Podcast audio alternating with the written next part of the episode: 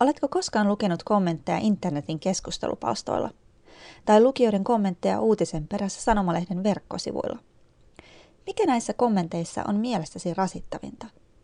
Se, että ihmiset mielellään huutavat keskustelupalstoilla julki omat mielipiteensä, mutta he harvoin kuuntelevat muita.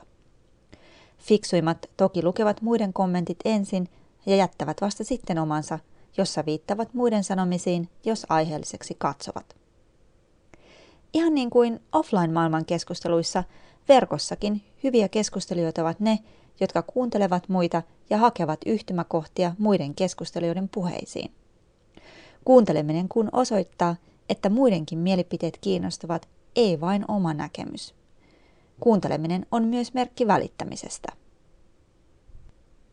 Hallitukset ja poliitikot eri puolilla maailmaa ovat myös huomanneet verkossa kuuntelemisen tärkeyden. Täällä Yhdysvalloissa presidentti Barack Obama on ensimmäisen kautensa aikana käyttänyt useita kansalaiskuuntelun keinoja. Valkoinen talo on esimerkiksi avannut verkkosivuston, jossa kansalainen voi perustaa kansalaisadressin haluamastaan aiheesta. Jos aloite kerää yli 25 000 allekirjoitusta, se otetaan viralliseen käsittelyyn. Hallinnon edustajien vastaukset ovat luettavissa verkkosivuilla. Näin Obama jatkaa edistyksellistä internetin ja uusien teknologioiden hyödyntämistä, joka alkoi jo hänen ensimmäisessä kampanjassaan vuonna 2008. Islannissa kansalaisia puolestaan kuunneltiin viime vuonna, kun maan perustuslakia uudistettiin. Sen sijaan, että vanhentunutta perustuslakia olisi kirjoittanut uudelleen poliitikkojen komitea, työhön pääsivät kansalaiset. Islantilaiset valitsivat vaaleilla keskuudestaan 25 kansalaisedustajaa, jotka uudistivat perustuslakia mahdollisimman läpinäkyvällä tavalla. Tämä kansalaiskomitea julkaisi versioita perustuslain luonnoksesta työn kuluessa netissä ja islantilaiset kommentoivat näitä luonnoksia Facebookissa. Työn tulos, uusi ehdotus maan perustuslaiksi, on parhaillaan Islannin eduskunnan käsittelyssä. Yksi näistä 25 kansalaisedustajasta oli Viljalmur Torsteinsson. Hänen mukaansa lopputulos vie valtaa yksityiseltä sektorilta, mutta on kuitenkin vähemmän radikaali kuin maan konservatiivit pelkäsivät. Conservative people in Iceland who were very worried about this process uh, Konservatiiviset ryhmittymät olivat positiivisesti yllättyneitä lopputuloksesta. Lain luonnos on paljon lähempänä valtavirtaa kuin he olettivat. Jos vertaa Ruotsin, Suomen tai Saksan perustuslakiin, ehdotuksemme muistuttaa niitä. Poikkeavaa on esimerkiksi vahva tuki tiedon vapaudelle, tiedon keräämiselle ja tallentamiselle sekä hallinnon avoimuudelle ja avoimelle tiedolle. Verkossa kuunteleminen on jatkumoa kehityssuunnille, jotka ovat alkaneet vuosia sitten – Suomessa kokoomus käytti kuuntelemista kampanjassaan jo vuonna 2006, kun puolue järjesti niin sanotun korvakiertoen ennen eduskuntavaaleja. Eri puolille Suomea ulottuneella kiertoilla kerättiin kansalaisten ajatuksia, joita puolue sanoi sitten käyttävänsä vaaliohjelman pohjana.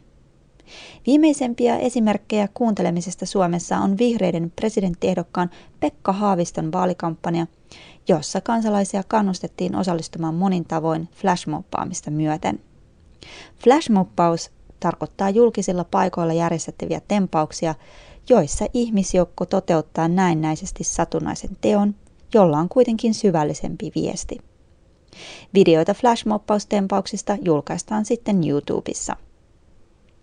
Uudet teknologiat ja internetin leviäminen lähes jokaisen kansalaisen ulottuville ovat tehneet näistä metodeista tehokkaampia. Nämä keinot voivat auttaa myös demokraattisen laman taltuttamisessa, laman, joka vaivaa useita maita. Sen seurauksena kansalaiset ovat menettäneet luottamuksensa perinteiseen poliittiseen järjestelmään ja suuntaavat energiansa mielenosoittamiseen kansalaisliikkeiden, kuten maailmanlaajuiseksi levineen Occupy-liikkeen kautta. Mutta kuinka kansalaisten ääni voidaan ottaa poliittisissa prosesseissa huomioon? Politiikka kun on lähes aina kompromisseja. Siksi poliitikkojen näkökulmasta katsottuna kansalaisten mielipide voi vain mutkistaa asioita. Apulaisprofessori Daniel Krees Pohjois-Carolinen yliopistosta sanoo, että kansalaiskuuleminen verkossa tuo haasteita, vaikka aikeet olisivatkin hyvät. You know, even if the White House wanted to listen to as many people as possible, Vaikka valkoinen talo haluaisikin aidosti kuunnella niin monta kansalaista kuin mahdollista, presidentin oma valta toteuttaa kansalaisten pyynnöt on hyvin rajallinen. Tämä johtuu osaltaan siitä, että nämä kansalaisten aloitteet vaativat kongressin toimia ja Yhdysvaltain poliittisessa järjestelmässä on eriytetty valtarakenne. Erityisen vaikeaa presidentin on saada aloitteitaan lävitse nyt, kun konservatiivit hallitsevat edustajan huonetta ja demokraatit senaattia. Toisekseen on huomattava, että ihmiset harvoin ovat yhtä mieltä asioista. Nämä kansalaisadressit voivat kerätä paljon allekirjoituksia, mutta se ei tarkoita, että koko Yhdysvaltain kansa kannattaa aloitetta. Yhdysvaltojen väestö on hyvin monenkirjava ja epäyhtenäinen, eikä yhtenäistä näkemystä ongelmien ratkaisemiseksi useinkaan ole. Vastikään Stanfordin yliopistosta väitellyt Kreese on tutkinut poliittista viestintää Yhdysvalloissa ja hänen kirjansa Barack Obaman vuoden 2008 kampanjasta ilmestyy ensi kesänä. Verkossa kuunteleminen osana poliittisia prosesseja kuuluu laajentuvaan Open Government-liikkeeseen, joka viittaa hallinnon avoimuuteen. Tässä liikkeessä hallinto, oli se sitten paikallinen kaupunki tai kansallinen päättäväelin, kuten eduskunta, lisää vuorovaikutusta kansalaisten kanssa erilaisin aloittein. Tämä voi tapahtua esimerkiksi ottamalla kansalaiset mukaan poliittisiin prosesseihin, jotka ovat perinteisesti suljettuja – näin hallinto lisää läpinäkyvyyttään ja kansalaiset saavat uuden keinon vaikuttaa. Näin kävi esimerkiksi Islannin perustuslain kirjoittamisessa. Avoimen hallintoon kuuluu myös esimerkiksi julkisin varoin kerätyn datan julkistaminen kansalaisten käyttöön. Yhdysvalloissa dataa julkistetaan verkossa sekä paikallisesti kaupunkien aloitteesta että kansallisesti hallituksen toimesta. Nämä hallinnon avoimuushankkeet ovat levinneet maailmanlaajuiseksi ilmiöksi. Valtioopin professori Jeremy Weinstein Stanfordin yliopistosta sanoo, että hankkeet lisäävät kansalaisten valtaa. So I think that, that open government uh, in part by uh, Avoin hallinto on tärkeä kehitysaskel osaltaan siksi, että se näyttää kansalaisille, mitä hallinnossa parhaillaan tapahtuu. Se on tärkeää myös siksi, että se tarjoaa kansalaisille mahdollisuuden lähettää palautetta reaaliaikaisesti. Tämä puolestaan mahdollistaa nopean viestinnän kansalaisilta poliittisille elimille siitä, mikä ihmisille on tärkeää ja mitä he haluavat. Yksityinen sektori on aina ollut hyvä käyttämään tällaisia viestintäkeinoja, ja se on aina investoinut paljon näihin metodeihin. Mutta uusi teknologia ja avoimuus mahdollistavat nämä väylät myös hallinnolle. Hän on juuri palannut valkoisesta talosta, jossa hän työskenteli presidentti Barack Obaman neuvonantajana. Siellä Weinstein perusti kansainvälisen Open Government Partnership-verkoston, joka yhdistää hallituksia ja muita kansalaisyhteiskunnan osapuolia toimimaan avoimuuden ja läpinäkyvyyden puolesta.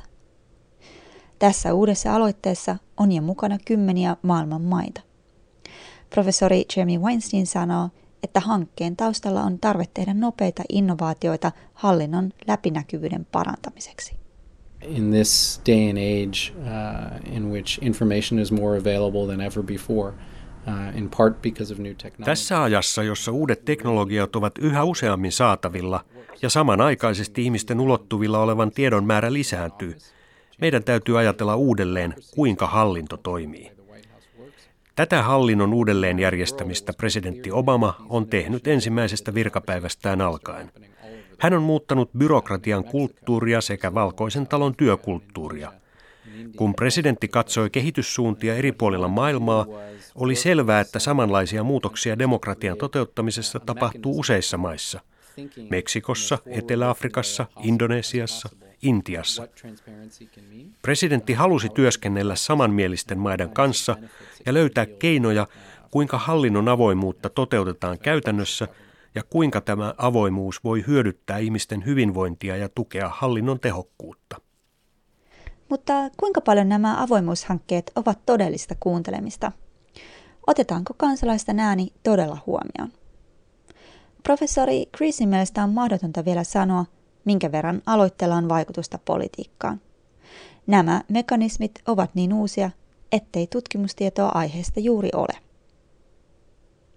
Puhe avoimuudesta kuitenkin kiihtyy vaalien alla täällä Yhdysvalloissa. Loppuvuoden presidentinvaalit näkyvät jo muutenkin mediassa. Selkeä trendi kampanjoissa on kasvava internetmainonnan määrä. Puolueet ostavat mainoksia paitsi perinteisillä sanomalehtien verkkosivuilla, myös sosiaalisessa mediassa, kuten Facebookissa. Mainontaa kohdennetaan entistä tarkemmin erilaisille kohdeyleisöille. One of the things that the Republican campaigns have been doing a lot of during his primary Konservatiivit käyttävät YouTubea mainonnassa nyt esivaalien aikana. Mainoksia näytetään tietyissä osavaltioissa oleville äänestäjille ennen vaaleja. Obaman kampanja puolestaan on mainostanut paljon uutismediassa, myös konservatiivien esivaalien aikaan. Esimerkiksi jos ehdokkaat ovat ehdolla Etelä-Karolainassa, Obaman kampanja on ostanut kaiken verkkomainonnan paikallisessa sanomalehdessä. Kun lukijat menevät sanomalehden sivuille katsomaan esivaalien tuloksia seuraavana päivänä, he näkevät viestejä Obamalta lehden verkkosivuilla. Kohdennetun mainonnan tavoite on saada kannattajia toimimaan kampanjan eteen, oli toiminta sitten rahan lahjoittamista tai jotain muuta aktiviteettia. Mutta palataan palun kysymykseen. Miten voisimme kuunnella toisiamme verkossa paremmin?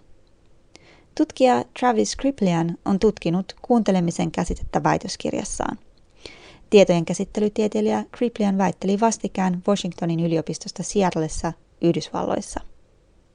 Hän sai idean tutkimukseensa, kun hän oli lukenut ihmisten jättämiä kommentteja verkossa ja lamaantunut niiden heikosta tasosta. Kriplian alkoi ajatella, että mitäpä jos keskusteluun osallistujat voisivat muokata kommentteja järkevämpään muotoon verkkosivun marginaaliin. Hän kehitti metodin, jonka avulla tämä onnistuu. Kommenttien muokkaaminen lähettää signaalin, että muokkaaja kuuntelee toista keskustelijaa, vaikka ehdottaisikin muutosta alkuperäiseen viestiin. That you're hearing what they're saying, um, even if you're suggesting a different way of, of writing it. Aloin ajatella verkossa kuuntelemisen käsitettä yhä enemmän ja etsiä vastausta siihen, kuinka verkossa voi kuunnella. Huomasin, ettei kuuntelemisen osoittamiseen ole paljon ratkaisuja. On tykkään nappula, on peukalo ylös ja alas nappula, jotka yhdistävät kuuntelemista ja arviointia. Mutta kuunteleminen on paljon monimuotoisempi ilmiö kuin mihin nämä työkalut antavat mahdollisuuden. Kriplian tutki asiaa ja löysi ratkaisuja muun muassa avioliittoneuvonnan metodeista. Siellä riiteleviä avipareja kehotetaan muotoilemaan toisen esittämän näkemys omin sanoin, oli kuulija samaa mieltä tai ei.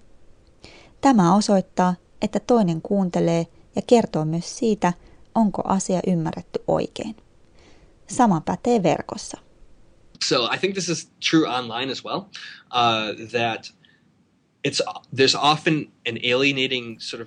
on vieraannuttava kokemus, jos kirjoittaa kommentin verkossa eikä kukaan vastaa siihen.